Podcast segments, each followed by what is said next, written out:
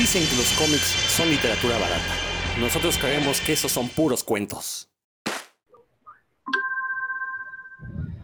Sean bienvenidos a una emisión más de Puros Cuentos, el programa dedicado a los cómics y toda la cultura que les rodea. Yo soy Rodrigo Vidal Tamayo. Como siempre, me da mucho gusto que nos acompañen el día de la semana, que nos escuchen. Afortunadamente, este programa está bajo demanda, así que lo pueden sintonizar eh, el, cuando a ustedes se les pegue la regalada gana. El día de hoy tenemos un programa muy, muy especial y no exagero, porque tenemos un invitado también muy, muy especial. Ya lo voy a presentar ahorita. Primero que se presenten los compañeros de armas, como siempre. Dan Lee, ¿cómo te va?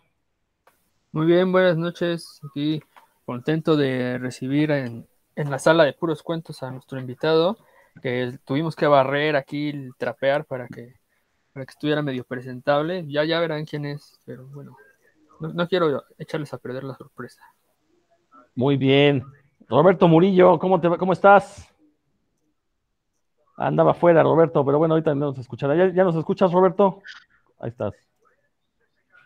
Bueno, bueno, bueno, quién sabe nada, Roberto, mientras Héctor McCoy suple a Roberto mientras. Hola, ¿qué tal amigos de Puros Cuentos? Pues aquí estamos, el único programa que no contiene exceso de azúcares, ni de grasas saturadas, ni de sodio. Bienvenidos como siempre.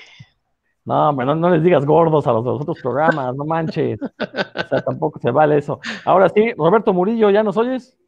Claro que sí, aquí para defender el honor de todos los gordos, aquí contra mi querido Héctor, presentes, listos para dar un recorrido, pues no nada más por lo que se va a publicar aquí próximamente, sino por el mundo. Ya veremos aquí más adelante.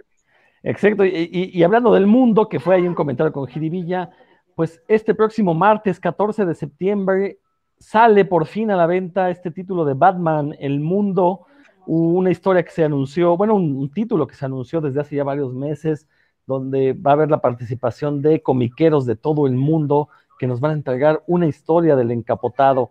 Eh, el objetivo, pues, es mostrar cómo Batman ha sido integrado a otras culturas o cómo lo ven los autores de otras culturas, más bien.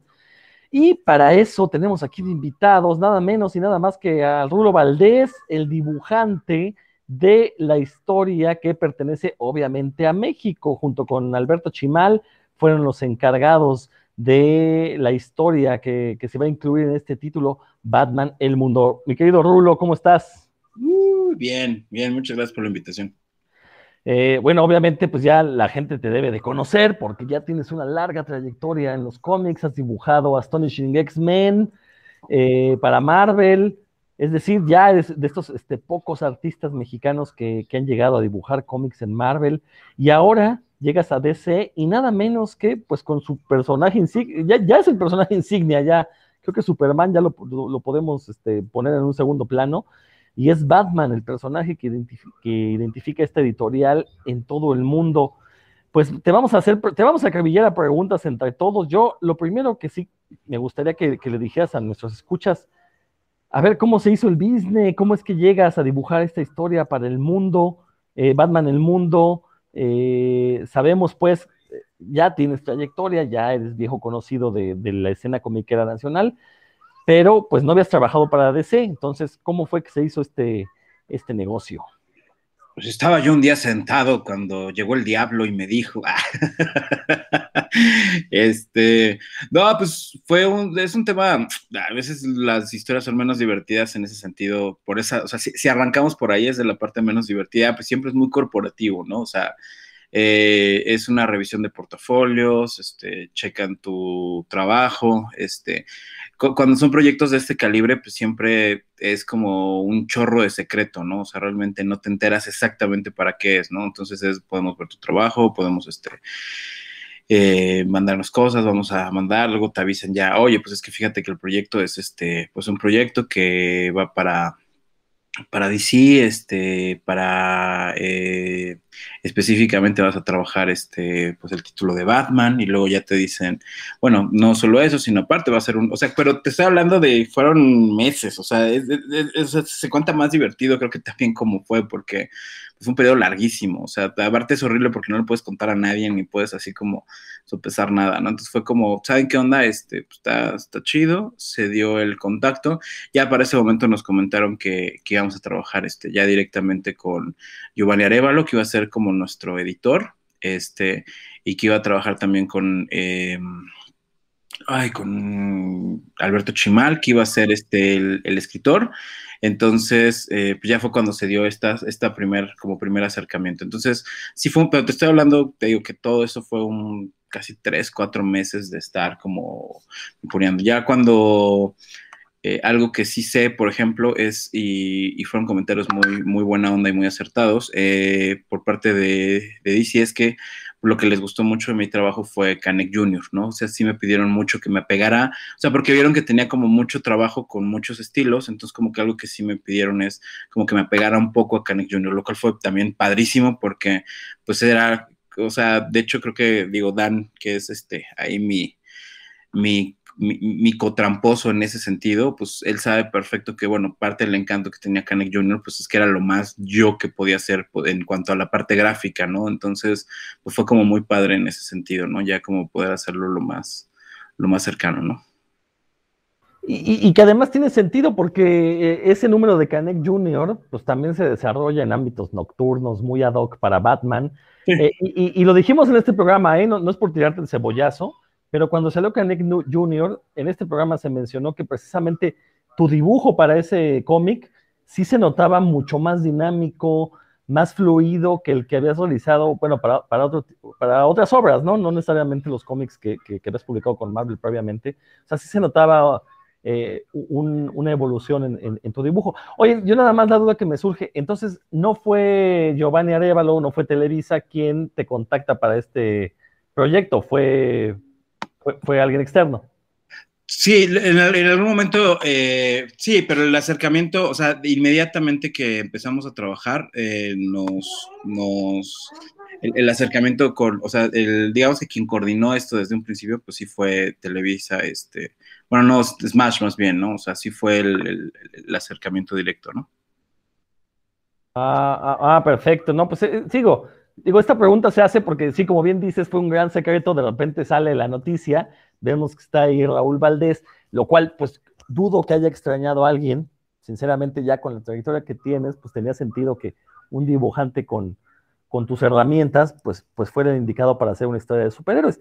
Eh, antes de cederle la palabra a mis compañeros, no sé si tú sepas también cómo fue que llega Alberto Chimal a, a, a meterse a este proyecto, porque a menos de que tú o Roberto me, hagan ver mi error, tengo entendido que Alberto Chimal nunca había hecho cómic. Ya había hecho algo de novela gráfica, de hecho, eh, trabajó con que eso fue, es que son cosas bien raras, porque eh, la, por lo que nos comentaron, cuando me platicaron como la terna de con, o sea, de los autores, digo, obviamente esto sí no lo puedo eh, revelar, ¿no? Pero cuando me comentaron la terna de, de todas las propuestas que habían hecho gráficas, por lo menos en cuanto a diseño, a dibujo, eh, para, pues, para, para propuestas como para Batman The World, pues la verdad, honestamente, o sea, sí había unos nombres muy, muy fuertes y muy, muy pesados. Como tú dices, y la verdad en ese sentido es muy acertado, eh, sí hay un acercamiento, muy, o sea, sí fue realmente Canek Jr., por lo que me explicaron, mi tiro a gol. O sea, sí fue definitivamente como mucho la referencia. O sea, el hecho desde cuando, o sea, las cosas que hicimos, y digo, Dan es, muy chistoso porque Dan estuvo muy cercano en ese proceso. Eh, parte de la, del, tema con, con Canek Jr. era hablar de México, hablar de, los espacios, como México era un personaje muy principal dentro de esto. Eh, también, obviamente, que Canek fuera un superhéroe urbano, que al final del día el tema no nos comiera, que no tuviéramos un villano como tal. Entonces, o sea, sí fue, o sea, sí, sí es muy, muy, muy claro, o sea, digamos que lo que desempató en el caso de, de mi, usando una metáfora deportiva en este sentido, con, en cuanto a la selección con mi trabajo, pues fue definitivamente Canek Jr. Y eso fue, eso, eso es un honor. Tengo entendido que lo mismo pasó con escritores, o sea, hubo muchas propuestas de escritor, obviamente, digo, la ventaja es que gracias eh, al cielo hay muchos escritores que tienen ya perfil internacional y muy fuerte en ese sentido. Y digo, eh, entonces, eh, pues, pues Alberto ya tenía esta, esta referencia del, de la novela gráfica y creo que eso también le ayudó mucho en, el, pues como para darle peso, porque pues obviamente, digo, lo mismo que pasó en su momento con Marvel, o sea, al final del día, pues, pues te revisen la carpeta aquí, pero bueno, pues quien te termina tomando las decisiones es allá en Estados Unidos. Y muchas veces las decisiones no solamente vienen de parte de sí, ¿no? Sino vienen de las cabezas que son, y más para un proyecto como este, ¿no? O sea, realmente pues, desde que nos lo manejaron, fue como un proyecto muy top secret. O sea, de hecho, yo acabo de leer la, la antología literalmente porque la acabo de ver. hace, hace eh, un día fue que me llegó la, la, la obra ya pude verla completa, pero parece ser que me llegó a la par que le llegó, ya sabes, como estas personas cuando es para los reviews y todo este tipo de cosas. Entonces, o sea, yo no tenía ni idea de cómo era el trabajo de los demás, o sea, fue mucho, mucho, mucho hermetismo, o sea, nos mandaron muestras del trabajo de los demás, ya que las habían subido a internet, o sea, aparte de cuando fue el anuncio a nivel global. Entonces, también fue muy fuerte porque en su momento eh, tampoco teníamos idea exactamente de qué tipo de historia sería, cómo sería, o sea, como que había ciertos parámetros en donde no teníamos muy, muy, muy claro cuál era el tema. Que en esa parte también Giovanni, pues fue, la verdad, un editor de primera, porque pues fue el que nos estuvo como proviendo de información, nos estuvo como dando mucho eh, feedback, o sea, realmente fue una chamba muy en el formato gringo, ¿no? O sea, digo, como cuando lo he trabajado, en este caso con Marvel o con Space Goat en su momento, ¿no? Cuando se hizo Evil Dead, ¿no? Entonces, eso, eso, o, sea, o cuando me ha tocado trabajar, no sé, con agencias de publicidad extranjeras, o sea, con un, trabajo muy de ese tipo, ¿no? De, pues ya cuando se hacen este tipo de proyectos, pues vienen muchas dudas, vienen muchos, pues muchos, tienen muchos enigmas, ¿no? Hay muchas cosas que realmente no, no tienes ni idea, pero pues eso fue lo que fue divertido, ¿no? Entonces, pues desde ahí como que creo que fue un poco el perfil, ¿no? Que andaban buscando cuando, cuando nos dieron el proyecto, ¿no? Muy bien, le voy a ceder la palabra a Dan Lee, precisamente por ser tu compañero en Canek, para que él también tenga preguntas o, y o comentarios. Rulo, oye, primero felicidades, la verdad no sabes el gusto que me embargó cuando yo se soltó por ahí la noticia, creo que lo vi en el muro de Bernardo Ferrer, el padrino, este, que iba a salir ese tomo, y pues ya revisé, ah, ¿quién va por México? Y dije, órale, es el Rulo, ah, qué chido. De la verdad me dio, me dio mucho gusto, felicidades, Rulo. Este, yo sé que en tu currículum eso se ve muy bien, y que aparte, y, y ahorita lo acabas de mencionar, ahorita que el, el cómic en el que yo sé todo el corazón que le pusiste, que le has puesto a Canek Jr., qué bueno que ese, que ese título te, te abrió, como dices tú, fue el criterio de desempate, fue tu gol de oro. Es que bueno, la verdad me da doble gusto. Y lo que, la pregunta que te, quisiera, eh, que te quiero hacer muy relacionada con lo que preguntó Rodrigo, con el proceso creativo. Eh, en tu caso, ¿cómo fue trabajar con Alberto Chimal? Que yo lo conozco como más bien como narrador, pero tú que ya tuviste la oportunidad de hacerlo en, esta, en este otro rubro de, bueno, y para DC, que pues estamos hablando de una, una editorial de las más importantes en, en, este, en cómics, eh, ¿Cómo fue? ¿Cómo fue trabajar con Chimal? Uy, esa es una muy buena pregunta. No, de, ah, hecho, antes que nada, eh, pues gracias, porque volvemos a lo mismo, ¿no? Digo, poca gente sabe de repente las historias de los cómics tras bambalinas, y a ti te tocó estar como todo este periodo atrás de lo de, de lo de Canek Jr. y todo el, el esfuerzo que fue como empujarlo, empujarlo, empujarlo, empujarlo, y bueno, al final del día, pues como platicamos algún momento, ¿no? O sea, pues luego unas cosas sirven para jugar otras y al final del día estuvo súper padre. También, pues fue justamente parte de la bronca de no poder como contarle a todo el mundo, ¿no? Y hay veces que te morías por contarle justo a los amigos, ¿no? Y, y es que hubo como muchos periodos, o sea, fue como muchos, fue pasando por diferentes momentos, ¿no? Y tanto de emoción como de, de vida, ¿no? Porque además, pues cuando empezó y cuando nos dieron este proyecto, pues ya estábamos en uno de los momentos más altos de la pandemia, ¿no? Que esa también fue una de las razones para para decidir hacerlo aquí en el DF, ¿no? O sea, en cuanto a la historia de, de, de, bueno, de Batman. Eh, pero, pero sí, ahora, ¿cómo fue trabajar con, con Alberto? Pues fue, eh, la verdad, pues fue como trabajar contigo, o sea, son gente que, que, se le nota lo profesional, o sea, creo que es una de las cosas más bonitas que puedes hablar de, de alguien en cuanto a no existe el ego, ¿no? No existe esta parte de, ah, yo soy tal y vengo tal, sino desde un principio, por ejemplo, lo que fue muy padre es que Alberto se puso en el plan de, bueno, yo ya he trabajado novela gráfica, pero pues nunca, o sea, no, como que fue mucha disposición, ¿no? Como que todos llegamos con toda la disposición de, de, de, principio, ¿no? O sea, nuestra carta de presentación era, pues díganos cómo lo hacemos, ¿no? Entonces, en ese sentido, digamos que el que tenía un poquito más de experiencia en cuanto a narrativa gráfica era yo, entonces fue como, mira, podemos, o sea, podemos armarlo como de este lado, de este lado. De hecho, inclusive una, una parte que, que, se puede contar que es muy padre es que, o sea, cuando nos acercamos, obviamente, eh, pues ya traíamos como ciertas ideas, ya traíamos como ciertas cosas. O nuestra primera junta fue como tratar de poner cosas en la mesa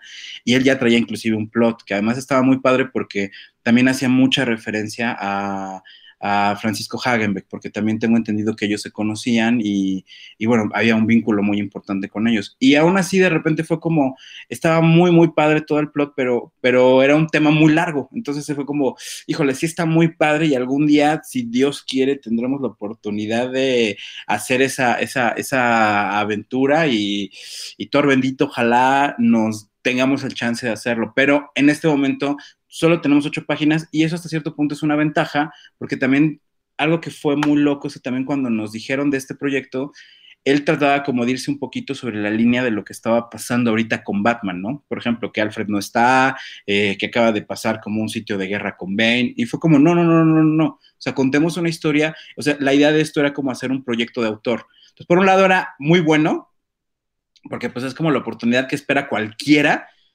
pero por otro lado, es una responsabilidad bien fuerte, porque, o sea, algo que la gente no sabe es que cuando trabajas un proyecto eh, de estos, pues siempre a veces las limitantes son oportunidades, porque pues las limitantes te dicen por dónde te puedes ir, pero cuando te dicen hazlo bonito, pues es, una ambigüedad increíble. Entonces, pues en ese sentido fue, fue, o sea, desde un principio teníamos muchas cosas como, como puestas sobre la mesa, y en ese sentido eh, la verdad es que pues, el maestrazo Alberto se puso las pilas y fue muy, muy parecido como cuando trabajamos en Canek Junior. O sea, sea, al final del día, pues tú pones la, la, la, mesa y es como, miren, esto es lo que hay, pero, pero pues igual que, que, cuando trabajamos contigo, pues era como, bueno, o sea, llegábamos con un plot y de repente él escribía y, y, y hacía, o sea, te juro que la, primera vez que leímos el plot de la historia que vimos, te juro que sí se nos puso una lagrimita, o sea, sí fue como, wow, o sea, es, muy bonito, o sea, son cosas que además, igual ojalá en alguna otra oportunidad, ya que esté, ya que haya pasado tiempo del cómic, les pueda yo leer,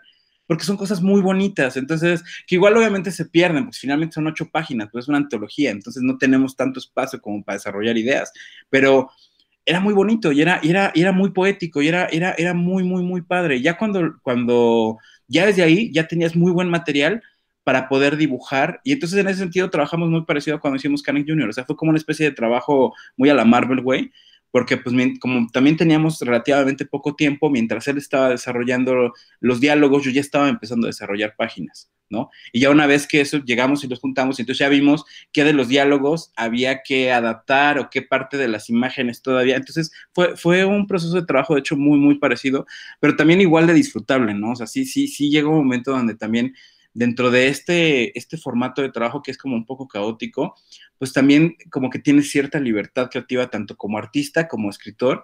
Entonces terminas haciendo unas cosas muy, por lo menos desde nuestro lado nos quedamos muy, muy a gusto, ¿no? También una de las cosas desde la primera junta fue como llenarnos de nuestras referencias, ¿no? Una cosa como que también fue lo que hicimos como en Canek, ¿no? Como no, ¿qué más nos gusta? O sea, no solamente estamos contando una historia de Batman, sino qué referencias tenemos de música, me acuerdo, fue algo que también estuvo súper loco, es que eh, Alberto es muy estructurado, es una persona súper, o sea, tenía clarísimo desde dónde empezaba la aventura a dónde terminaba, se armó una ruta completa de todo, todas, toda esta situación, e inclusive hubo un momento en donde nosotros era así de, o sea, él, tenía la idea de que eh, Bruce Wayne arrancaba, ¿no? Y llegaba a Santa Fe, ¿no? Porque ahí se le hacía la zona de los hoteles donde él podía quedarse, y luego de ahí se iba al, centro, ¿no? Entonces tenía una escena de un de un baticóptero, ¿no? Así lo escribía, ¿no? Que, que llegaba al, al, centro y fue de, no, pues ya que empieza en el centro. Entonces le, le, costaba mucho trabajo, era como, no, no, no, pero es que, y fue, no, o sea, quitemos la escena del baticóptero, o sea, no es necesaria. No, pero es que no tiene sentido. Y ya, a ver, no, pues es que puede empezar en el centro, o sea, en el centro hay hoteles en donde bla, bla, bla. Ah, pues entonces, o sea, eso hacía para él, o sea, para mí eran cambios que se me hacían muy sutiles, pero para él era un cambio de estructura, de cómo iba a ser y todo eso. Entonces era muy bonito, muy, muy bonito. Entonces fue, fue un trabajo en ese sentido que fue muy, muy disfrutable, ¿no? Bien, entonces Marvel, güey, en DC. Sí. no, bien. Sí, muy disruptivos, cara. A ver, este, le voy a ceder la palabra a Héctor. Roberto, no es que te haga menos, pero yo sé que tú tienes las preguntas ahí, este, medulares. y nos, va a Ah, llevar, nos- nos va a llevar ahí mucho rato, entonces le vamos a dejar que Héctor. Ya. me dijo Menso, Rodro. No, no para nada. Sí. Oye, Rulo, es cierto que, que Dan estuvo en la terna, pero que escribía a Batman como, como Frank Miller, que le decía el maldito Batman. no, no, no. No. Ok, oye, yo quería saber un poco sobre tu trabajo. eh, ¿cómo, ¿Cómo lo haces? ¿Cómo lo llevas a cabo? ¿Es eh, referencial a través de fotografías? ¿Te gusta acudir al lugar? Y sobre eso, modificaste mucho la ciudad, decías que es como un personaje en sí la ciudad. ¿La modificaste mucho, nada, para, para hacerla que, que se sintiera orgánica junto a Batman?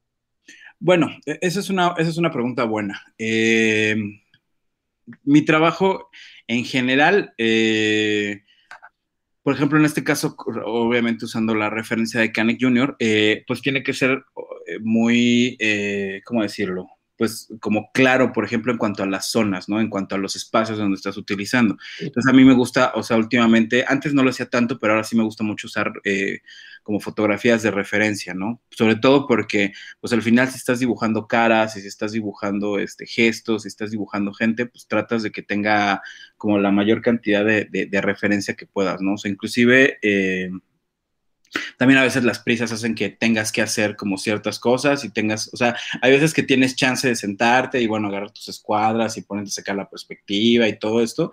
Y hay veces que es así de, ¿sabes qué? Es que eh, yo creo que esto se va a ver mejor eh, pues, con una foto, ¿no? O sea, es más fácil, ¿no? Y ahora, aunque hay muchos dibujantes que dicen que no lo hacen y que no sé qué, la verdad es que todo mundo lo, lo utiliza. ¿no? Al principio yo estaba como con mucho rollo porque era... Eh, pues porque luego obviamente la crítica y todo este rollo siempre se va como hacia, hacia estas partes de... Pero la verdad es que es algo que es muy común, entonces fue como, pues mira, necesito claramente ir a, eh, necesito referencia visual porque finalmente pues es donde tuvimos que armar una, una, también obviamente recordemos que estábamos en ese momento en pandemia, También teníamos que tomar una decisión con dónde iba a ser, porque obviamente cuando empezamos pensamos como que quizás podríamos basarnos un poquito en este rollo, eh, porque Batman tiene una referencia quizás con los mayas, ¿no? Que tiene esta, este, que tienen este dios murciélago Camazotz, entonces esa, esa versión me gustaba a mí mucho, entonces pensábamos que quizás podríamos hacerlo allá, pero fue de no, pero es que no lo podemos hacer en el DF con esa referencia porque se va a ver chafísima, ¿no? Entonces tendríamos que hacerlo por allá, pero fue como no, pero es que no tenemos tantas referencias de espacio y así. Entonces había cosas, por ejemplo, que ya cuando decidimos, ¿sabes qué? No, pues sí, vámonos al centro y vamos a tener una ruta real, ¿no? Claro. Entonces, pues fue eso, fue ir y ver los edificios y también fue muy padre porque ya, o sea, sacando fotos, y no solamente fotos de, de, de los edificios como, como de perspectiva, sino acomodarnos, ver, o sea, sacar fotos de contexto, ¿no? Ah, Hubo una- unas fotos preciosas que fueron las panorámicas, que para mí sirvieron un montón de referencia, ¿no? Y eso, eso fue muy padre porque, o sea, no sé, por ejemplo, había una foto que tenía un graffiti gigante atrás, ¿no? Y entonces fue muy padre porque, por ejemplo, lo cambié y puse a Pedro Infante, ¿no? O sea, como cosas que podía, que podía yo hacer y que me daba cuenta que sí tenía la libertad de hacerlo, claro. eh, porque estaba el espacio propicio para ponerlo, ¿no? Algunos que tenían letras, ¿no? Entonces, por ejemplo, quise hacer ahí un homenaje al maestro Clement, ponerle Edgar Clement, ¿no? Poner ahí su nombre, ¿no? Entonces, o sea, eso también fue muy padre. Y luego, por ejemplo, también hubo un tema ahí muy divertido que fue, eh, tenía que dibujar un montón de gente en la parte de atrás, ¿no? Y ya con Kanek Jr. habíamos tenido justamente la referencia que en algún punto se me ocurrió postear algo y así como de, oigan, ¿quién anda por ahí, no? Y fue muy chistoso porque igual fue en Facebook, así como de, oigan, ¿quién se considera como cercano, no? Entonces, hubo mucha gente que me escribió en ese momento, o sea, porque además fue eso, o sea, fue, no, no fue una cosa de, ay, son mis cercanos, no, sino fue la gente que lo cachó en ese momento, lo vio y me escribió y fue de, ah, perfecto, entonces, pues ya ahí tenía mi lista de gentecita, entonces los puse. Entonces, eso fue muy padre porque también no solamente me vinculó a mí, sino también vinculó a las personas Claro. que estaban como cercanas con respecto al, al- al trabajo y pues también tenían todo su camellito ahí en Batman, ¿no? O sea, de hecho, por ejemplo, eh, al principio sale eh, Bruce Wayne hablando con alguien y pues es mi compadre Oscar Amador, con quien hice Living with Shine, ¿no? Entonces, ese fue un poquito como, como la, la, la forma de trabajar, ¿no? O sea, me gusta mucho. Y en este caso además era, eh, porque fue lo mismo que pasó con Canek, o sea, sí era necesario, porque era parte de lo que le daba espíritu como a, a lo que estábamos, ¿no? O sea, hicimos un, puesto de tacos, ¿no? Y era, o sea, queríamos poner una escena con un puesto de tacos. Entonces fue como de, bueno, ¿y qué hacemos? O sea, ¿cómo se va a llamar el puesto de tacos? Entonces pues fue, ahí, pues que se llame Tacos Chimal, o sea, se nos hizo, o sea, fue como un, claro, pues sí. Entonces está padre, o sea, fueron como ese tipo de detallitos que fueron como fluyendo. Y, y bueno, lo padre también es que cuando utilizas referencia fotográfica, es que hay veces que eh, va a haber gente, te juro, que va a pensar que, que, que, que fueron pues, las fotografías así tal cual, como si fueran calcadas, pero pues yo ahí sí le puedo decir a la gente que piensa eso, que pues que me diga de dónde sacar las fotos, ¿no? O sea, como, y la otra también, y muy importante es eso, o sea, no sé, no creo que se vayan a dar cuenta, porque, o sea, hay, hay, hay digo, obviamente Dan o, no sé, también Augusto Mora alguna vez que me vio trazar, ¿no? Escenarios, saben muy bien como cuál es mi proceso de hacerlo, ¿no? Entonces, pues sí, o sea, si utilizo la foto de referencia y pues, entonces a partir de eso voy sacando la ilustración. Entonces, si hay una escena, por ejemplo, con el Zócalo, que ya cuando la vi en chiquito fue de, ay, mejor si hubiera usado la foto y lo hubiera metido en filtro, porque, sí, claro, porque, o sea, hacer, hacer ese edificio fue sí, sí. muy largo, muy complicado, muy pesado. Algo que también está muy padre y quizás vale la pena eh, comentar es que en la edición en español, eh, la, la, mexicana, pusieron los blancos y negros de la, del, del de la edición. Entonces está muy padre porque puedes ver también el proceso a lápiz, que digo, eso fue una cosa que con Canek nos recomendaron mucho porque a la gente le gustó mucho ya el trabajo terminado, pero hacían mucha referencia de que las páginas, bueno, sobre todo Dan, que las vi, por ejemplo, en blanco y negro, no lucían mucho. Entonces aquí fue un poco el mismo comentario, o sea, les gustó mucho tanto pues, a, la gente de DC las páginas en blanco y negro que dijeron, pues, en la edición mexicana se tienen que ir. Entonces está padre, o sea, sí fue como, como chido ese detalle. Gracias, Rudo. No, muy, muy, muy esclarecedor esto que nos cuentas, Raúl. Pues ahora sí, Roberto, a ver, descósete.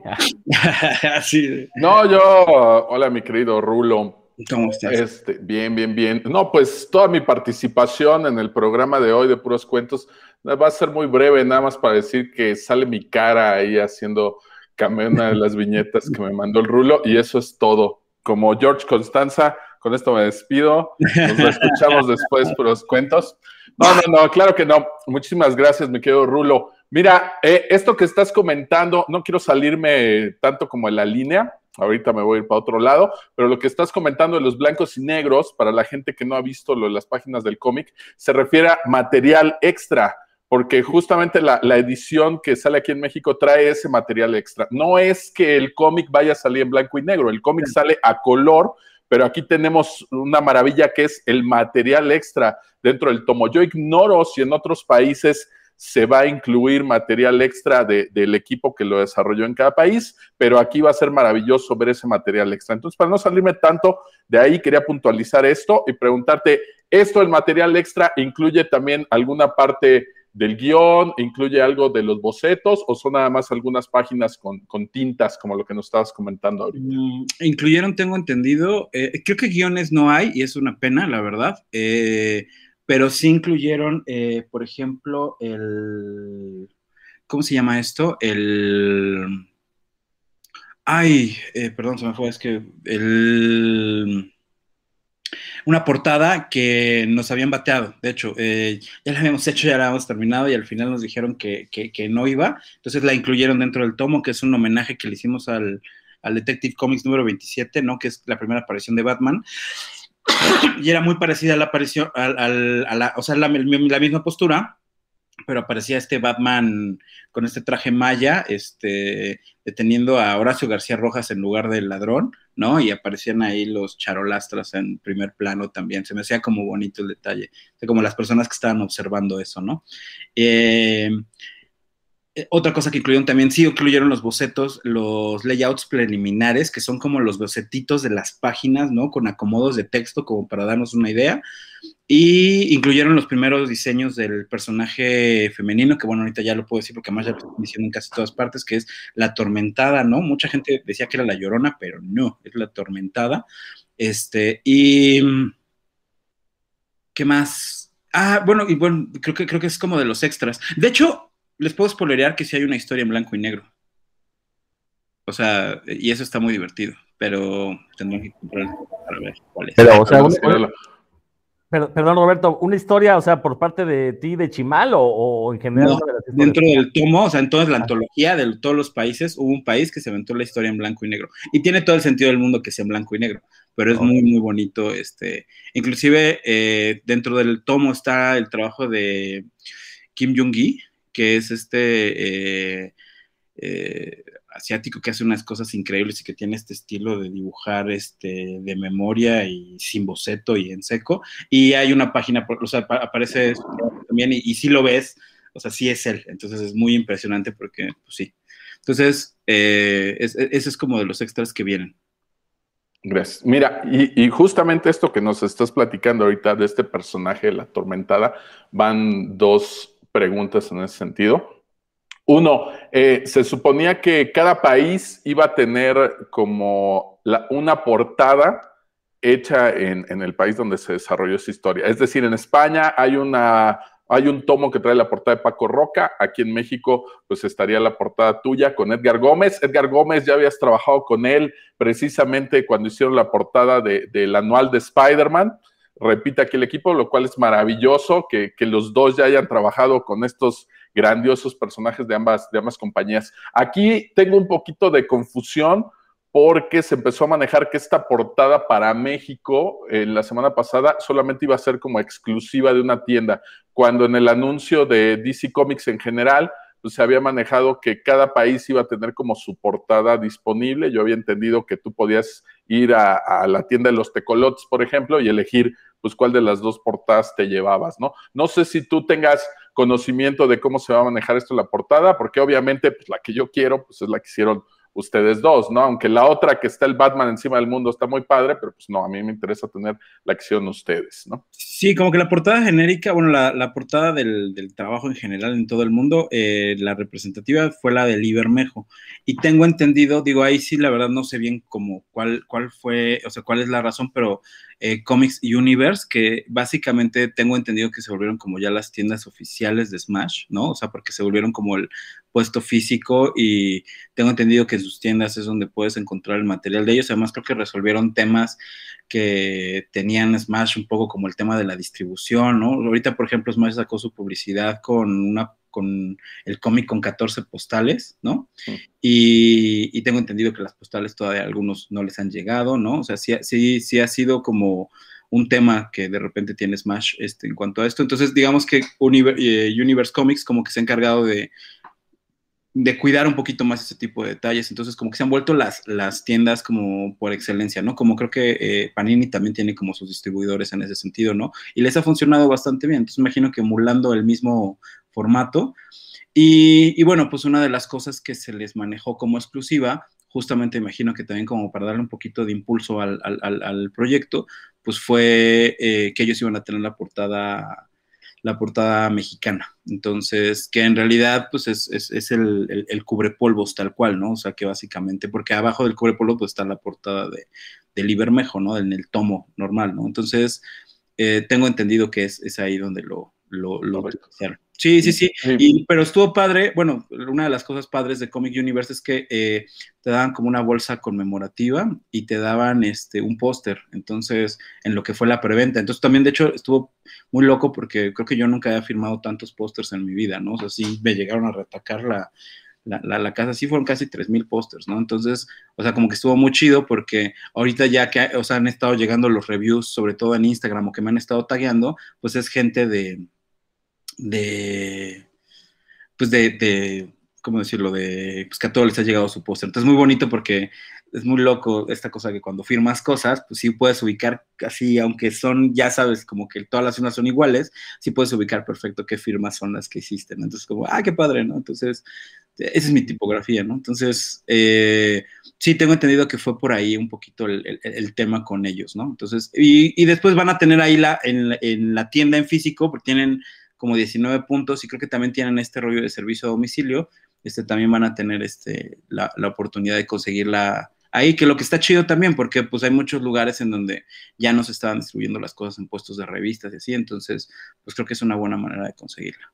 Excelente. Nada más ahí también para puntualizar, los que pidieron la portada de, de, Bermejo, estas postales que trae son 14 postales y cada una corresponde a las portadas que se hicieron en distintos países, ¿no? Nada más para, los que escuchan. Y bueno, eh, en el caso de los pósters que mencionabas ahorita, vi que algunos incluso estaban remarcados, ¿no? Es decir, como si trajeran un sketchito por ahí. Chimal se aventó la, la puntada de, dibujar a Morris, su, gato, por ahí en, algunos, ¿no? Digo, eso ya es cuestión de suerte, ver a quién le toque, pero pues está padre como esta manera de, de vincularse al público. Y siguiendo por ahí, esta portada de aquí de México, donde está la tormenta, y está Batman también ahí, pues eso nos lleva a especular, ¿no? Obviamente eh, yo conozco a Chimal eh, por su trabajo en literatura, quiero pensar que lo que él se plantea en esta historia es un cuento, pero además...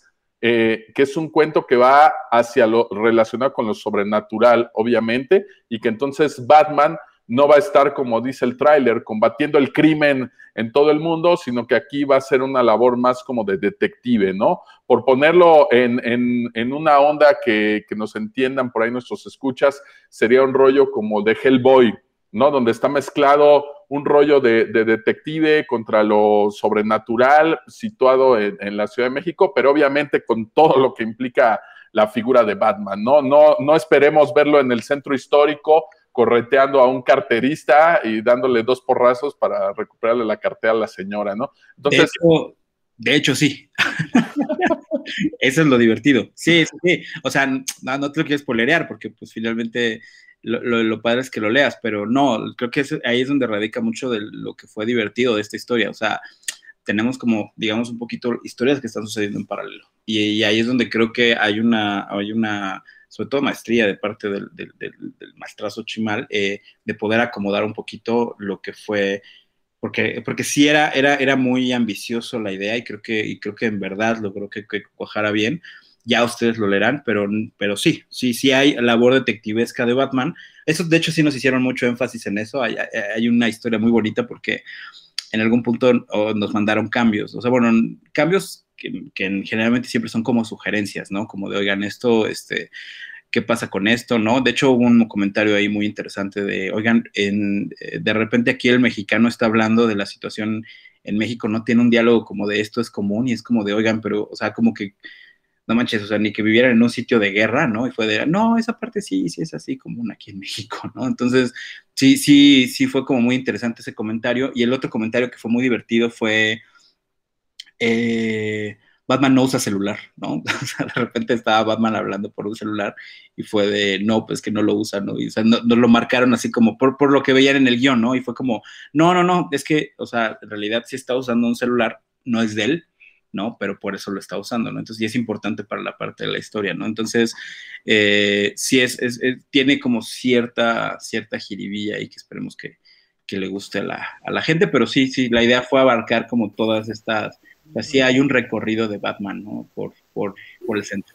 No, no, claro, vi las referencias, que bueno, ahorita que te preguntaba Héctor eh, acerca de, las referencias fotográficas, a lo mejor me gustaría, porque tengo entendido que estas fotografías que tú nos comentabas, eh, que se tomaron por ahí del centro histórico, hasta donde yo sé, iban los tres, ¿no? O sea, iba Giovanni, iba Alberto Chimal, ibas tú. Digo que eso me parece una parte eh, interesante de contar, porque por lo general este tipo de cómics pues no se hace así, ¿no? A, un dibujante, pues el escritor, el guionista le manda el texto y a lo mejor él como dibujante sí puede ir a tomar sus referencias en fotografía, en, en, un cuaderno de dibujo o en lo que quiera, pero en este caso me pareció una anécdota muy padre el que hayan estado los tres juntos en el centro histórico tomando estas referencias visuales y que a lo mejor tú puedes ver una cosa que, en la narrativa gráfica te va a funcionar muy bien, pero a lo mejor Alberto está ahí y ve otra distinta, ¿no? Y a lo mejor él no está acostumbrado a ver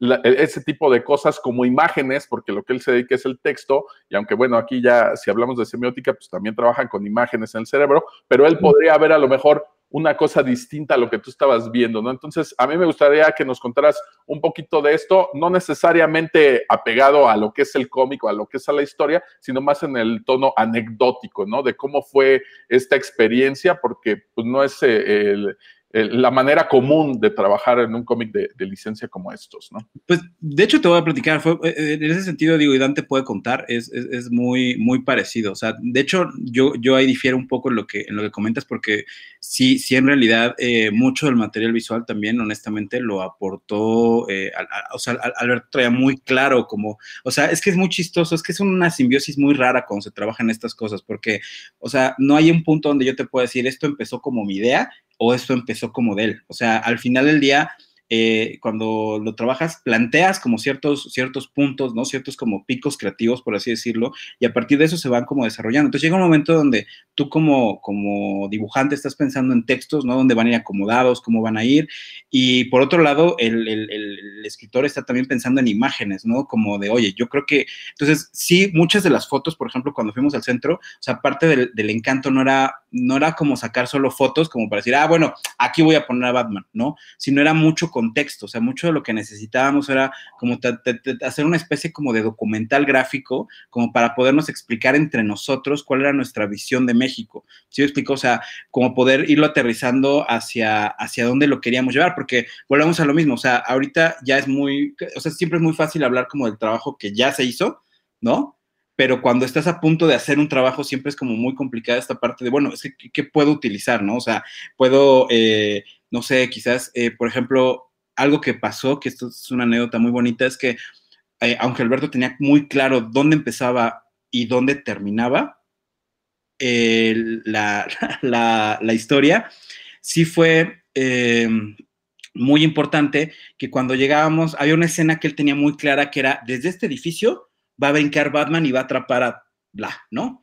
Y él tenía muy claro ese punto del edificio. Y algo que fue muy bonito cuando llegamos ahí es que en ese edificio había una estatua de un templario y él no, él no tenía nociones de que estaba ahí esa estatua. Entonces fue muy bonito ya cuando estuvimos físicamente ahí, porque los tres nos dimos cuenta y fue como de, wow, o sea, este es el lugar. Y digo, es algo que no, se va a notar, es un cuadradito, ¿no? Y que además igual, si no tienes la referencia, no lo vas a entender, ¿no? Pues ya cuando te pares en el lugar, te vas a dar cuenta que pues hay una estatua ahí de un templario y es, es muy bonito esa situación. Entonces, son cosas que también ninguno de los tres nos hubiéramos dado cuenta si no hubiéramos ido a, a hacer esta revisión en físico, ¿no? Entonces, por eso fue, un, o sea, realmente fue una experiencia muy, muy importante, porque no fue, digo, obviamente se dice sencillo, ocho páginas, pero había cosas inclusive gráficas que no teníamos muy claras, o sea que en ese sentido Alberto también fue, aportó muchísimo, que era, pues, cuando tú tienes que hacer a Batman, ¿no? Y, este, y, eh, tienes que seguir ciertos parámetros porque es una marca, ¿no? Entonces, por ejemplo, ahorita está el diseño creo que es el de Greg Capullo, ¿no? El, último de rediseño que se le hizo al uniforme de Batman. Entonces, tiene como ciertas eh, cosas, ¿no? Por ejemplo, el cinturón eh, que cambió y que tiene una como formita de V, ¿no? Este, el murciélago que tiene como un outline amarillo. Este, no sé, la armadura cambió, que ahora ya tiene como ciertas marcas, ¿no? Después del eh, DC, este, DCU, este, como que traía sus, sus, sus marcas de que es una armadura. Y por otro lado, aquí es una obra de autor. Entonces de repente fue como, híjole, teníamos como la responsabilidad y el gusto de poder crear nuestra propia versión de Batman. Entonces era, ¿cómo podemos cambiarlo hasta cierto punto, ¿no? Que se sienta como de autor, pero que también pues no brinque tanto, ¿no? Que, o sea, que al final lo veas y digas, pues sí, sí es Batman, ¿no? Entonces hubo, de hecho, en la antología, o sea, sí los países asiáticos se brincaron la barda y se fueron a crear como una versión de su propio Batman, pero con sus estándares. Y nosotros no, no podíamos hacer eso hasta cierto punto porque nuestra historia estaba ambientada, digamos, en esta época. Entonces, pues era este Batman, pero tampoco queríamos usar como el diseño, el diseño genérico de Batman, ¿no? Entonces, fue, fue lo mismo, fue, por ejemplo, no sé, yo traía mucho el tema de, por ejemplo, mi referencia de Batman por excelencia es la de Kelly Jones, ¿no? Y Norm Breakful, ¿no? O sea, es como, como, como el Batman que a mí me, me, gusta y es con el que yo crecí, ¿no? Entonces, por otro lado, me gusta mucho el de los 60, ¿no? Pero, por ejemplo, algo que desde Jim Lee Hush, como que el, Batman cada vez tiene las orejas más chiquitas, ¿no? Entonces, eh, es una cosa muy tonta, ¿no? El tamaño de las orejas, pero eso ya te va, te va generando como ciertos cambios de, de, cómo lo vas a diseñar, cómo lo vas a dibujar. No me gustaba la idea de que tuviera un casco, pero quizás que el cuello fuera algo más, más ligero, ¿no? Entonces también existía este diseño que tiene, por ejemplo, Libermejo, ¿no? Que es como una exarmadura que está como, eh, como que tiene como la tela, ¿no? También está, que es muy parecido al diseño de Ben Affleck, ¿no? Que tienen como, como si la armadura estuviera abajo, ¿no? Y trajeran como una especie de malla de tela encima. Entonces, todo ese tipo de cosas era muy importante. Por ejemplo, yo quería que el baticinturón fuera una cosa que fuera eh, más, pues es un utility belt, ¿no? O sea, que fuera como más, eh, tuviera arneses y se vieran las cuerdas, o sea, que sí se vea algo, algo con bolsas de diferentes tamaños.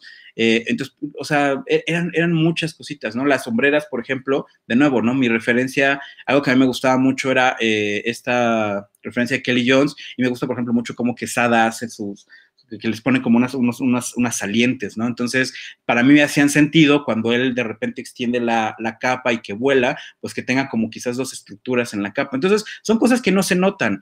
¿No? También, por ejemplo, con los guantes, yo quería que tuviera quizás unos guantes como tipo biker, ¿no? Que se cortaran en, las, en los nudillos, ¿no? Para que pudiera tener otros guantes abajo y que pudiera tocar cosas, ¿no? Porque él es finalmente un detective, entonces necesita cierta sensibilidad en los dedos, pero los otros guantes estuvieran más reforzados y que, por ejemplo, quizás en la, en la parte de la mano tenga algún aditamento que nos haga pensar que es algo que quizás puede como disparar, ¿no? En caso de alguna emergencia, ¿no? Eh, los protectores de los, de los brazos, como eran, ¿no? Y quizás hasta los picos que fueran navajas, ¿no? En lugar de que fueran los clásicos. Entonces, eran muchas ideas. Entonces, eh, eh, todo eso como aterrizarlo en alguna gráfica, pues, pues, sí, o sea, sí, sí eran muchas pláticas, o sea, nos aventábamos unas juntas, sobre todo en videollamadas, este, tanto Alberto como, como, como Giovanni, pues súper ñoñas hablando de ese tipo de cosas, ¿no? Entonces, sí había, sí había mucha necesidad. O sea, yo, por ejemplo, al principio tenía el rollo de que no quería eh, que tuviera los clásicos chones encima, pero, pero sí los veía necesarios porque pues es algo que le marcan mucho, ¿no? Y que cuando, perdió Superman, pues se notaba mucho, ¿no? Entonces yo decía, es algo que se me hace ridículo, pero se me hace muy de los superhéroes. Entonces fue, bueno, y, mi primer diseño tenía que, de hecho, ese primer diseño lo pueden ver en, el, en, la, en la edición, ¿no? Porque, porque pues la referencia obviamente eran los chones del luchador, ¿no? Entonces, eh, yo lo que hice fue hacerle como una especie de chaparreras, ¿no? Hay, un diseño de Rafael, este, se apellida Grampa, este, pero no recuerdo cuál es el, apellido completo, que, que, es, que, es, eso, que le pone como unas especies de chaparreras y me hizo sentido. Entonces, la idea era como eso, ¿no? Como encontrar eh, versiones y fue, no, ¿sabes qué? Es que eh, tiene que ser más hacia estos lados. Luego también como era, si íbamos a usar el traje negro con gris o el traje azul con gris. Entonces, eran muchos detalles. La verdad es que fue parte mucho del proceso y ahí sí te digo, hay muchas cosas que tuvimos que platicarlas muy, muy de la mano con, con, Alberto, que fue como eso, o sea, fue un peloteo. Digo, ahí Dante puede platicar un poquito cuál es también como mi, mi proceso de trabajo y bueno, o sea, es saturante en ese sentido porque pues, es pensar muchas cosas que, pues que luego dices, ay, ya dibújalo ya, ¿no? O sea, es como vaya, ¿no? Y no, pero es que, entonces, sí, o sea, por ejemplo, al final lo que hice fue eh, ponerle al casco, ¿no? Tiene, tiene, tiene un casco, o sea, tiene, tiene sus orejas de Batman, pero tiene, por ejemplo, y nadie se va a dar cuenta, tiene una tirita extra que es la que le está sosteniendo la máscara, ¿no? Para que se la pueda, eh, porque en algún punto se la pueda quitar y que pueda quitársela fácil, pero pues también el casco tiene como cierto nivel de protección, ¿no? Entonces, pues sí, justo, justo, justo. Entonces, pues esas eran cosas que son detallitos, pero pues ya se vuelve tu, tu propio Batman, ¿no? No, pero bueno, al final de cuentas son las cosas que disfrutamos los fans clavados que sí nos damos cuenta, ¿no? Ya habías puesto por ahí un apunte en tu Batman Rockabilly, que era como premonitorio de, esto que estaba ocurriendo en este momento. Y ya nada más, ay, perdón. Esto, nada, perdón, nada más para hacer un énfasis, porque creo que e, es muy padre que lo, que lo que menciones a Batman Rockabilly, porque ahí fue donde nació esta relación de amorosa justamente con Edgar Gómez, ¿no? Y eso es algo que me parece muy padre mencionar, porque, o sea, yo la primera vez, Edgar es un, es un, y, es una pena luego que no ande por acá, porque Edgar lo admiro mucho, o sea, su trabajo se me hace increíble, y la primera vez que hicimos justamente eh, fue una colaboración, o sea, le gustaba mucho mi trabajo, ¿no? Como que cuando nos acercamos fue de, ah, no mames, tú eres Edgar Gómez, ah, tú eres Rulo Valdés. Ah, perdón. Entonces, eh, de repente fue como muy padre, porque tenía yo este dibujo de Batman y a él se le hizo, ay, perdón. Ay, Dios santo. Salud. Sacudiendo los muñequitos. y bueno, al final eh, estábamos eh, Edgar y yo eh, haciendo esta colaboración con Batman, que fue eso, fue una colaboración, o sea, fue, fue algo que fue así nada más de, oye, de compas, de, oye, me gusta mucho tu trabajo, me gusta mucho el tuyo, tengo este dibujo, ¿cómo ves? O sea, fue para un póster que hicimos, inclusive decidimos este, imprimirlo en bonito, en Fabriano y todo esto, que de hecho fue un dato de tría, porque en esas épocas todavía me invitaban mucho a la mole, iba, iba, iba muchísimo a ese evento, y entonces eh, fue muy padre, porque eh, no, yo lo llevé como una edición especial y así, con papelito bonito y todo esto, y solo mandamos imprimir así, solo 100 copias y así casi casi todas venían como, como numeradas y con mucho cuidado, y ese póster casi no se vendió, o sea, fue una cosa bien chistosa, ¿no? O sea, que era uno de mis trabajos que más me, más me gustaron, y al final sirvieron muy bien, porque lo mismo, eh, cuando me invitan a hacer la portada esta del Hombre Araña aquí en México, pues fue para mí como un, oye, porfa, Edgar, échame la mano, ¿no? Y Edgar el otro día contaba en una entrevista y fue muy divertido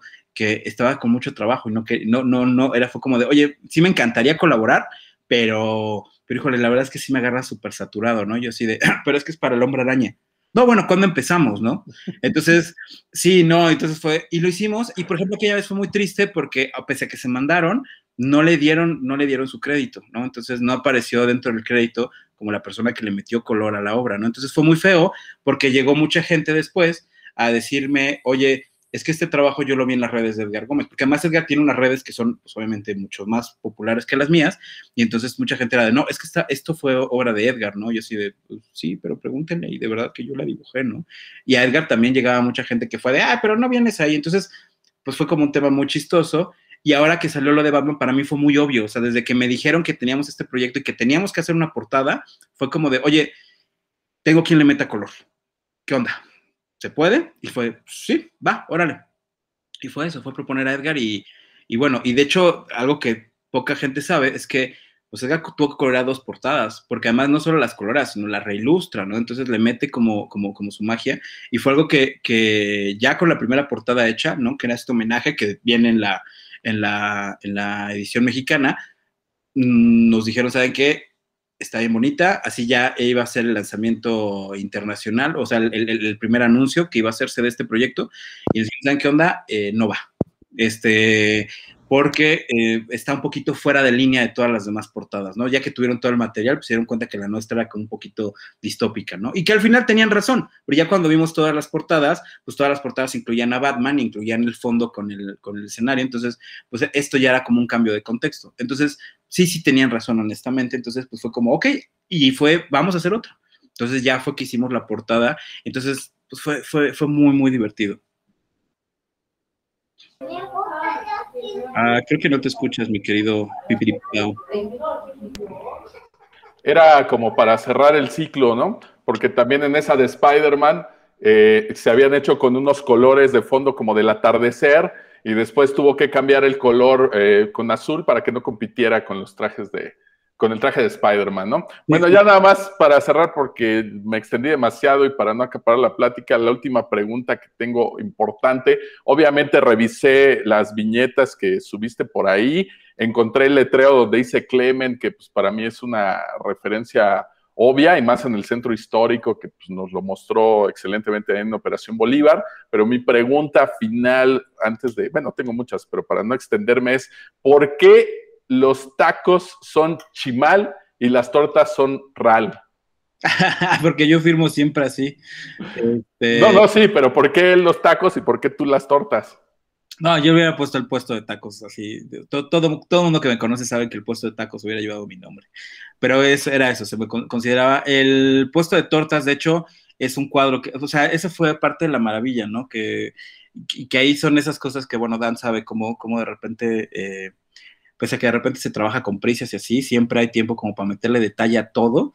Y esos cuadros que se ven, de hecho, o sea, por eso los subí a Instagram en su momento, ¿no? Porque, y no les puse el, el hashtag de Batman The World, o sea, para que la gente lo supiera de qué eran. Pero en realidad son cuadros que son chiquititos, que van en la primera página. Entonces, ahora que ya subí en mi Instagram, pueden ver la página, pues ver el tamaño de esos cuadros. En realidad era eso. Pero pues sí, obviamente cuando los estaba dibujando, sí quise clavarme hasta, hasta, o sea, que puedas, ya sabes, como dice, ¿no? Que si, si, ves en el reflejo de sus ojos, puedas ver a Juan Diego ahí, este, entregando las rosas a la Virgen, ¿no? Entonces, pues esa era un poco la, la idea, ¿no? Que sí, que sí, pues mi idea siempre cuando trabajo es que tenga como muchas lecturas el trabajo, ¿no? Que lo puedas ver y porque a mí, a mí así me gustan los cómics también, o sea, me gusta leerlos y releerlos y volverlos a releer y, y como que cada, cada vez les vas encontrando como diferentes capas. Espero de corazón que eso les pase con Batman The World, ¿no? O sea, que, que lo puedan ver y de repente sea, wow, pues ya lo vi y de repente ya cuando vean las páginas en blanco y negro, o sea, ay, sí es cierto, entonces ya puedan ver, inclusive puedan reconocer algunos de los edificios, ¿no? Muy bien. Oye, Raúl, yo también te voy a hacer ya mi última pregunta. Eh, a mí me interesa siempre mucho la parte editorial porque, y lo he dicho muchas veces en este programa, es algo de lo que carecemos en México. No existe esta figura del editor entendido como esa persona que va a hacer que los creativos exploten sus fortalezas y eh, pues también eh, mejoren sus áreas de oportunidad, ¿no? En este caso, mencionabas por una parte que Giovanni Arevalo estuvo de alguna forma involucrado en este aspecto, pero también mencionabas que de repente alguien les hablaba y les decían, oye, Batman no usa teléfono, todo esto. O sea, es decir, la parte editorial fuerte, la de, decidir hacia dónde ir su historia, la que les dio la luz verde de sí, pueden escribir sobre esto, eh, ¿la tuvieron aquí en México o la tuvieron por parte, o bueno, por parte de quién la tuvieron? Esa sería la pregunta. Ok, eh, ay, no tengo el tomo cerca para, para darte los nombres porque soy pésimo con los nombres y más cuando son este, extranjeros. había dos personas que estaban, este, digamos que... E, es un tema muy raro. A ver, eh, hay que explicar un poco esta parte y sí me gustaría dar un poco de contexto. Esa parte de que carecemos de un consejo editor, bueno, que no hay un editor, eso es solamente eh, versión de, o sea, yo, yo, yo se lo escucho nada más a una sola persona que todo el tiempo se está quejando que quiere ser editor y eso es porque él quiere ser el editor, ¿no? Entonces, dicho con todas sus letras. O sea, yo la verdad tengo otra experiencia. Yo sí he visto que aquí en México hay muy buenos editores, hay gente, porque digo, prueba de ello es que cuando hicimos Canek Junior tuvimos a Everardo Ferrer y Everardo Ferrer, o sea, si no hubiera sido por Everardo como editor, yo no hubiera tenido el gusto de conocer a Dan. Entonces, yo sí creo honestamente que sí hay buenos editores aquí en México, ¿no? Y los hemos visto. Solo creo que siempre esta versión de para justificar que los trabajos quedan de una u otra manera, pues siempre es bien fácil soltar esta versión. Y luego más cuando pues ni escribes, ni dibujas, ni haces nada, siempre quieres justificar que tú quieres ser el editor. Entonces, se vale. Pero sí creo que es muy importante aclarar este punto porque porque sí los hay, sí hay gente y que, y que, además se tiene este formato de trabajo. Yo trabajé muchos años en publicidad y es un formato muy parecido y cuando me tocó trabajar en Estados Unidos con editores americanos, pues es un formato muy, muy parecido. Tú muestras tu trabajo que hasta cierto punto tienes cierta libertad como artista de desarrollarlo, pero cuando tú traes, o sea, como, como acabo de decir en el comentario pasado, pues es una bomba de ideas, es un chorro de cosas, es un montón de, de, de, de o sea, traes la cabeza llena, o sea, no sé si, digo, para los que no, no, no saben, o sea, tengo aquí la casa llena de juguetitos y de ideas y de... Entonces, obviamente tienes tú como creativo un montón de proyectos en la cabeza y quieres que Batman haga esto y esto y esto y entonces...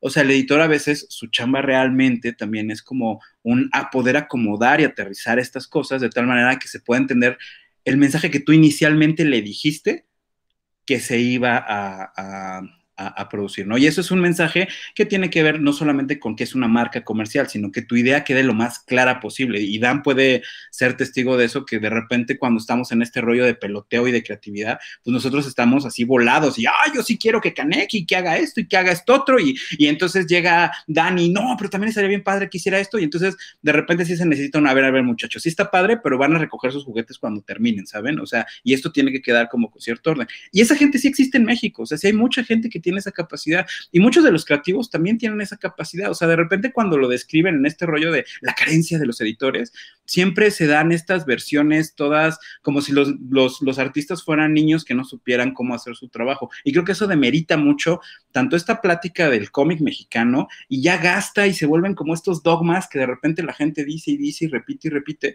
y que llega un momento donde se lo creen. Y la verdad no es verdad. O sea, cuando hicimos Canek Junior, el proyecto quedó bien, en gran parte porque tuvimos un editor de primera, ¿no? Y por ejemplo, en este caso también, eh, Giovanni fue un editor increíble, o sea, de verdad, de verdad, gran parte del, corretearnos con los deadlines, estar atento, atento con los tiempos, o sea, hizo su trabajo como editor y digo, hay muchas cosas que, no solamente dependen todo de él, ¿no? Entonces, pues ahí eso obviamente tú te encargas de tener como cierta responsabilidad. También hay que reconocer que Giovanni en este caso, pues también de repente es, ha sido la cabeza editorial de, de, de, pues de, muchísimos títulos, ¿no? O sea, en Estados Unidos cada título, pues tiene, o sea, cada grupo de títulos tiene su editor, ¿no? Y aquí en México, pues obviamente, entonces, pues obviamente es un, además es un proceso de aprendizaje. O sea, porque también otra vez es estas historias que de repente nos compramos dentro de cómo era la, la, la industria editorial antes, ¿no? Y es como, o sea, y se pueden decir muchas cosas, pero al final del día yo creo que, que, sí hubo un, un, trabajo de, de, de, editor en este caso, ¿no? Creo que sí hubo una, una chamba. Y también sería bueno de repente aclarar cuáles son esas famosas responsabilidades que tienen estos editores que no existen, porque sí creo que, que la realidad es que pues, sí los hay, ¿no? Y en este caso creo que sí lo hubo y, se le agradece un montón, porque de verdad que sí, no, no me imagino, o sea, ahora entiendo por qué la gente cuando sale al púlpito dice, pues muchas gracias a mi editor, no, muchas gracias a hablar, porque pues sí son los que van arrancando, jalando el proyecto. En el Inter nosotros tuvimos un montón de broncas, o sea, se nos fastidió la computadora, estábamos en plena pandemia mundial, este, yo me rompí un dedo del pie, el, cuando se fastidió la computadora perdimos casi todo el material que teníamos de Batman, entonces hubo que rehacer mucho, o sea, por ejemplo, las últimas páginas prácticamente hubo que rehacerlas. Entonces, sí, claro, o sea, y ahorita la gente puede decir, ay, bueno, pues es que sí se nota, pues sí, sí se nota la diferencia porque pues claramente las últimas páginas fueron trabajadas ya con un nivel de ritmo en donde ya nada más tuvimos que trabajar con lo que ya habíamos hecho, ¿no? Entonces, son cosas que, que, que, se tienen que pedir más tiempos, que se tiene que pedir espacio, que se tiene que pedir, y esas cosas, pues ahí es donde el editor de repente entra y es como, aguántame tantito por acá, por acá, por acá. Entonces, sí, yo creo que, que sí, sí hay, hay eh, y hay una, una industria editorial en México. Obviamente no, no es la misma, pero bueno, es que antes también la gente iba en el camión o en, o en el carro, o a veces cuando ibas en transporte público, pues ibas leyendo tus cómics porque era lo que te cabía en el bolsillo. Ahora sacas tu celular y te pones a ver Netflix. Entonces, pues obviamente la industria ha cambiado, la editorial ha cambiado, el medio en general ha, cambiado. Entonces, pues obviamente a nuestra generación, pues seguramente no le van a acomodar muchas de las ideas de lo que vienen. Ahorita, por ejemplo, dice acaba de justamente empezar a probar con Webtoons. Entonces, yo creo que sí hay, o sea, ideas, solo que también estamos en un momento de cambios y a partir de esos cambios, pues obviamente se están generando todas estas ideas. Entonces, tampoco creo que haya un, o sea, y por eso te digo que esta imagen del super editor, pues tampoco creo que haya alguien que tenga como la última, la última palabra y que sepa perfectamente cómo funciona el medio en todo el mundo, con todas las personas. Entonces, creo que por ahí va un poco el, el, el tema, ¿no? Pero bueno, nada más para aclarar, este, o sea, fue, fueron por parte de Estados Unidos quienes se encargaron como de decirles, la historia debe de ir para acá. Esto no, funciona, no, no, no, eso, eso, perdón, era un poco lo que te puedo aclarar, gracias. Eh, no, o sea, es que es lo que te digo, o sea, sí hay como cierta libertad, o sea, la recomenda, o sea, lo que se hacen son como recomendaciones, ¿no? O sea, se dice, o sea, por ejemplo, hicimos la historia y de repente, por ejemplo, no sé, digo, por contarte ya cosas más en específico y puntuales, ¿no? Eh, nosotros vimos algunas cosas que quizás eh, decimos, bueno, y vamos a ver si funciona. Y entonces ya obviamente cuando las mandábamos, eh, que sería a DC prácticamente, eh, DC nos decía, ¿saben qué onda? Este, yo la veo bien y perdón, y perdón que no tenga la mano en este momento y me duele mucho no acordarme de los nombres de las dos personas que estaban este, acordándose. De hecho, en el tomo en español, Giovanni les agradece, entonces vienen ahí los nombres para que la gente los google, ¿no? Pero estas dos personas eran las que, digamos, que nos estaban dando, eh, no luz verde, pero sí era como de, ok, eh, sí lo vemos bien, pero por ejemplo, creemos que le hace falta, por ejemplo, no sé, eh, a Batman que sea un poco más, este, no sé, un detective, ¿no? O sea, esto lo podríamos resolver de esta manera. Entonces, pero todo viene muy a partir de sugerencias, que eso es algo que también es un formato de trabajo, tanto en publicidad como en editorial, que ya es muy común, como de, oye, yo creo que esto podría ser mejor así, pero bueno, creo que no está funcionando de esta manera, entonces hagamos una propuesta. Por ejemplo, lo que pasó con la portada, ya la teníamos aprobada, ya nos la habían aprobado ellos, y de repente ya cuando la pasaron, en realidad fue marketing quien nos la echó para atrás. Y, y ya cuando lo ves, es una decisión totalmente lógica, ¿no? Si te pones, obviamente, ya cuando ves la portada dices, ay, pero es que estaba más padre esta, porque, pues es que esta era, o sea, queríamos hacer que en la portada se viera el Batman, este Maya y todo esto, pues sí, sí nos duele un poco la parte del ego. Pero ya cuando vimos todas las portadas que era Batman en, en, en, en una ciudad, pues fue como, órale. Y por ejemplo, eso fue algo que también, o sea, Giovanni de repente fue de, oigan, eh, que hay que difuminar un poco más el, el, Palacio de Bellas Artes, ¿no? Que se entienda que es el Palacio de Bellas Artes, pero que no se entienda. Entonces, ahí no sabemos si era un tema de le legal con el edificio, o sea, porque son cosas que luego también no sabes enteramente cómo funcionan. Entonces, eso te digo, ahí es donde los editores tienen este, este rollo. Entonces, o sea, sí había editor en México, había editor arriba, o sea, no arriba, sino como que todo, todo es muy lateral, no sé cómo explicarlo de otra manera, o sea, porque en realidad no es tanto como que DC nos dijera, bueno, sí, ya está, sino obviamente era, pues ya, ya lo vimos todos los que lo teníamos que ver aquí, vámonos, entonces era, ok, pero es un proceso muy, hasta cierto punto común dentro de la, de la industria, por decirlo de alguna forma. O sea, no sé si me explico, no es tampoco como de, de ya lo hacemos, o sea, por ejemplo, no, no, se metieron con la historia, ¿no? O sea, te digo, eran comentarios como lo del celular o como lo de, no como lo de esto, que fuera detective, ¿no? Te digo, la única cosa que sí nos hicieron, pues fue lo de la portada, pero la verdad te digo, era una decisión que tenía todo el sentido del mundo. Muy bien, pues eh, ya nos estamos extendiendo, ya, ya llevamos cerca de una hora. Dan, ¿algo más que quieras comentar, preguntar? Sí, como no, una. Ya, mira, ya, ya mi buen Rulo, ya, ya jugaste con los juguetes de Marvel, ya jugaste con el, el juguete más preciado de Marvel, ¿no? Spider-Man. Ya jugaste, como dijo Rudo, con el, con el, digo, como dijo Rodrigo, con el juguete estandarte de DC. ¿Qué juguete te falta por manipular y, jugar? Hoy es una pregunta muy buena. Yo creo que, mira, yo creo que, no sé, no, jamás me hubiera imaginado, honestamente, que, que pues, que esto iba a pasar, ¿no? Y menos que iba a pasar de esta manera, ¿no? O sea, cuando pues piensas en dibujar a Batman, pues piensas, no sé, que te van a dar como Detective Comics o el título de Batman y piensas, bueno, voy a dibujar unos números, ¿no? Y va a estar padre, ¿no? Pero esto como tal que te puedes como explayar un poco como autor o que puedes hacer como ciertas cosas, es como, híjole, o sea, es, muy, muy loco. Pero honestamente, eh, pues yo la verdad es que no lo sé. O sea, ahorita mi, prioridad, digo, obviamente eh, han salido como bastantes oportunidades a partir de esto, ¿no? Igual que en su momento con el hombre araña o con, o con esto, pero pues también mi intención, y lo dije en su momento también, es pues continuar haciendo los proyectos que, que a mí como autor, como persona, como Rulo, pues me, me llenan, ¿no? O sea, creo que en ese sentido... Eh, pues el tener hijos te cambia mucho la visión de, de lo que quieres. A, o sea, ya, ya el, el, lo he dicho mucho, ¿no? El Rulito de ocho años pues ya, ya, ya está muy satisfecho, ¿no? Ya, ya hizo lo que tenía que hacer en ese sentido, como de dibujar. Y ahorita, pues lo que me interesa es continuar con los proyectos eh, y darle peso a los proyectos que tengo como atorados, que Canek Junior, ¿no? Que fue un proyecto que se tuvo que detener mucho por el tema de la pandemia y por el tema de, pues, todo este caos mundial que, que hemos tenido, ¿no? Que además hemos tenido todos, ¿no? Entonces, eh, mi intención es esa, ¿no? Como darle un poquito de, de, peso a esos proyectos autorales, ¿no? Y ya, pues, no sé, ayer, ayer tuve una plática muy divertida con respecto a que me platicaban, bueno, pues es que este rollo de, ya sabes, de dejar huella y de, y de cambiar un medio y todo eso, no, es, una pelea que hace mucho tiempo ya solté, ¿no? O sea, inclusive cuando hicimos Shine, pues nunca lo hicimos pensando en, en, ay, vamos a hacer el primer webcómic que va a aparecer reseñado. No, o sea, fue como, pues ha sido cosas que han ido pasando, ¿no? También cuando pasó lo del hombre araña, pues fue la mejor de las posibilidades. O sea, yo no me imagino cómo, cómo podría aventarme un cómic de 24 páginas del hombre araña, ¿no? O sea, la verdad es que en ese sentido admiro un montón, montón, montón a Humberto Ramos, porque no me imagino tanto tiempo dibujar un mismo título, ¿no? O sea, no, no, no, no me, a mí, o sea, a mí en mi, en mi cabeza no me cabe, no me cabe cómo se podría hacer, ¿no? Pero, pero está chido, o sea, es como eso, o sea, mi tirada y mis eh, preceptos van en eso, en seguir pues trabajando, haciendo pues, los proyectos que caigan y a partir de eso divertir. O sea, sí habría cosas que me gustaría mucho hacer, ¿no?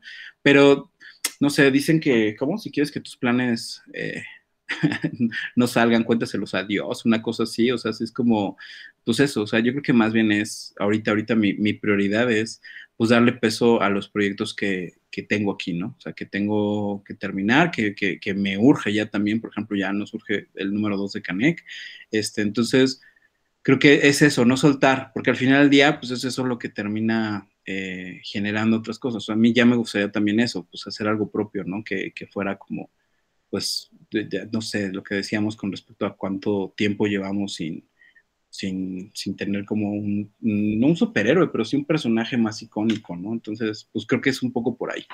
Ahorita mi... mi... Muchas gracias por tus respuestas y por esta exclusiva que nos pone a la cabeza de los podcast ñoños de México y del mundo. que todo, todo el mundo está pendiente de Batman The World. Sí, no, les agradezco un montón, ¿no? La verdad es que siempre está padre como eso, ¿no? Como contar las cosas tras bambalinas, ¿no? Como contar todo esto de, de, de detrás, ¿no? Siempre está como bastante chido. No, y eso también de repente, ¿no? O sea, esto de como contar las cosas, cómo se viven desde este, desde este lado, ¿no? Yo creo que o sea, hay mucha gente ahorita que, o sea, yo creo que este rollo de que el cómic, cómo es la, la, industria y cómo va funcionando y todo esto, yo sí veo que, que, hay mucho movimiento, ¿no? O sea, hay gente que está haciendo cosas increíbles, ¿no? Y creo que se están moviendo mucho, ¿no? Acaba de terminarse el Pixelatl, ¿no? Y, y traen unas propuestas muy interesantes. Obviamente ya de cada quien debate como quiera, ¿no? Y todo el mundo sabe del lado de quién se pone, si del lado de divertirnos o, estamos con Avelina Lesper. Pero, pero pues la idea es esa, ¿no? Como disfrutar un poquito también. Y pues finalmente es un medio de entretenimiento. Y ahorita, la verdad, no sé, yo no sé ustedes, pues yo sí revalué muchísimo eh, mis cómics y el trabajo y todo esto, porque pues ahora que hemos estado encerrados, yo sí le he dado una releída a todos mis, mis cómics, incluyendo los mexicanos y los, todos los que tengo. Entonces sí ha sido como bastante padre y, se agradecen, ¿no? Mucho como todas las horas que la gente le haya invertido a eso, porque pues sí, te, te, acompañan bastante, bastante padre. Muy bien, mi querido Héctor, adelante. No, pues ya para irnos despidiendo, agradecerle a Rulo por haber estado aquí con nosotros, felicitarlo por su trabajo. Yo he tenido chance de, de, saludarlo en corto un par de veces por ahí. Siempre ha sido, siempre es un tipo muy afable, muy cordial. La verdad es que muchas gracias, Rulo. Y bueno, pues eh, desearte que sigan los éxitos y ojalá por ahí podamos este, encontrarte pronto en, más proyectos. Y por, desde luego vamos a estar aquí al pendiente y si quieres, eh, Puros Cuentos está abierto para cuando quieras regresar. Ok, muchas, muchas gracias. No, igual, muchas, muchas gracias por la invitación y bueno, pues ahora sí que, digo, también está muy padre, de repente uno se deschonga más cuando está con compas, ¿no? Entonces, también es muy, muy padre, este, verlos, ¿no? toparme a Dan, con quien he trabajado, Pipi Pau, que me conoce creo que desde, desde Living with Shine y que además siempre ha sido un, un, carnalazo, ¿no? Rodrigo también, que o sea, nos lo hemos topado toda la vida. De hecho, ahorita me dio mucho, mucho gusto ver a su hija, ¿no? Entonces es como loquísimo, ¿no? Y pues también a Tito Parte, ¿no, Héctor? Que, que también siempre ha sido como bastante, bastante padre. Entonces sí, sí está bien, bien chido estar. Ahora sí que entre compas. Síguele, Roberto, porque Rodro por ahí está muy emocionado. se quedó, se, quedó pasmado con tus palabras, mi querido Rulo. No, pues mira, yo esperando que, que, haya una segunda parte de esto, como mencionabas hace rato, ya después de que haya pasado y que todos lo hayan leído, pues venir a hacer aquí otro tipo de comentarios, porque yo todavía tengo muchísimas preguntas por ahí guardadas, como qué tipo de material revisaste como referencia, como inspiración, no necesariamente de, Batman únicamente, ya nos platicarás después, pero por el momento, pues muchísimas gracias por todo, Rulo. Yo espero que este cómic también sea premonitorio para ti, porque primero pues fueron los X-Men, luego Spider-Man, ahora Batman, y después, ¿qué sigue? El mundo. gracias por estar aquí con nosotros, me quedo, Rulo. No, muchas gracias a ustedes, de verdad que siempre es un gustazo colaborar y participar y estar acá en echando chacota con los compas. Oye, Rolo, pues a nombre de Rodro Vidal, que la verdad se quedó pasmado de las palabras que le, enviaste, te queremos agradecer tu, tu, visita. A la gente que nos escucha, pues que nos oigan en el canal de Cinefagia, ahí estaremos este, compartiendo este episodio con Rulo, la verdad muy interesante.